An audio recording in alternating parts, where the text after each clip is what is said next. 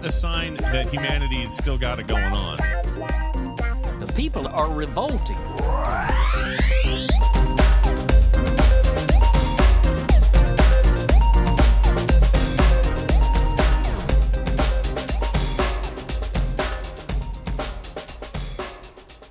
Welcome to People Are Revolting, a daily dose of disobedience. This piece is written by Sam Hall and is published at standard.co.uk. The Palestine Solidarity Campaign has defended the right to lobby MPs, quote, in large numbers. Amid reports, the group wanted so many protesters to turn up that Parliament would, quote, have to lock the doors. The group said the issue of MPs' security was serious but should not be used to shield MPs from democratic accountability. Palestine Solidarity Campaign Director Ben Jamal said thousands of people were shamefully denied entry into Parliament on Wednesday as they attempted to lobby MPs to vote in favor of a ceasefire in Gaza. He added that the group was not involved in the projection of a From the River to the Sea message on the building, but was pleased to see it. The Times reported that Mr. Jamal told a crowd of demonstrators in the build-up to the protest on Wednesday, quote, We want so many of you to come that they will have to lock the doors of Parliament itself.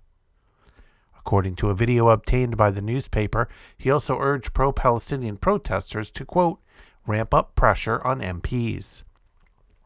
Sir Lindsay Hoyle, the Commons Speaker, who has faced calls to resign after going against convention during the SNP's Opposition Day debate on a ceasefire, said his motivation for widening Wednesday's discussion was fueled by concern about MPs' security because of intimidation suffered by some parliamentarians.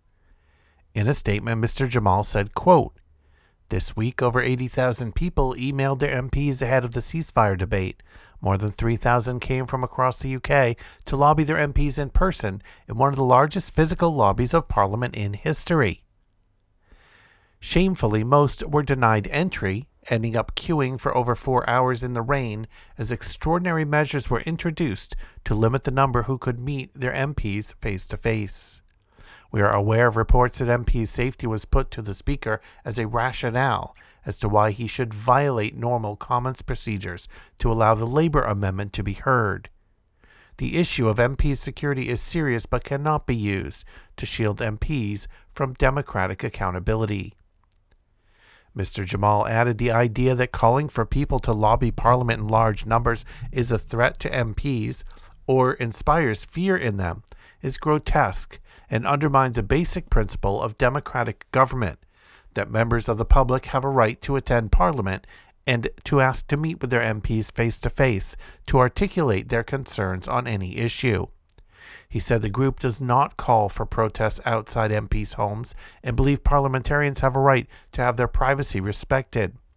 The government's political violence czar has said police should have the powers to disperse protesters around Parliament, MPs' offices, and council chambers that they deem to be threatening. Baron Walney, the government's advisor on political violence and disruption, said on Friday that the quote, aggressive intimidation of MPs by mobs was being mistaken for an expression of democracy. The crossbench peer, who in December submitted a government commissioned review into how actions by political groups can, quote, cross into criminality and disruption to people's lives, told BBC Radio 4's Today program he was calling for police forces to act uniformly in stopping protests outside MPs' homes. If you want to follow People Are Revolting on social media, you'll find us in the Fediverse at Moving Train Media at kolektiva.social. If you want to listen to back episodes, head over to peoplearerevolting.com. Keep revolting, and thanks for listening.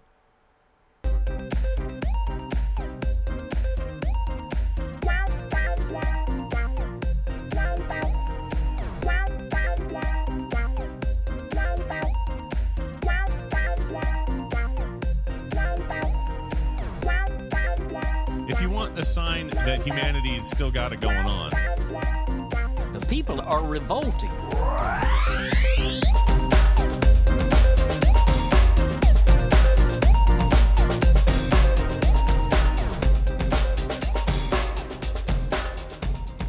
I think you just nailed it.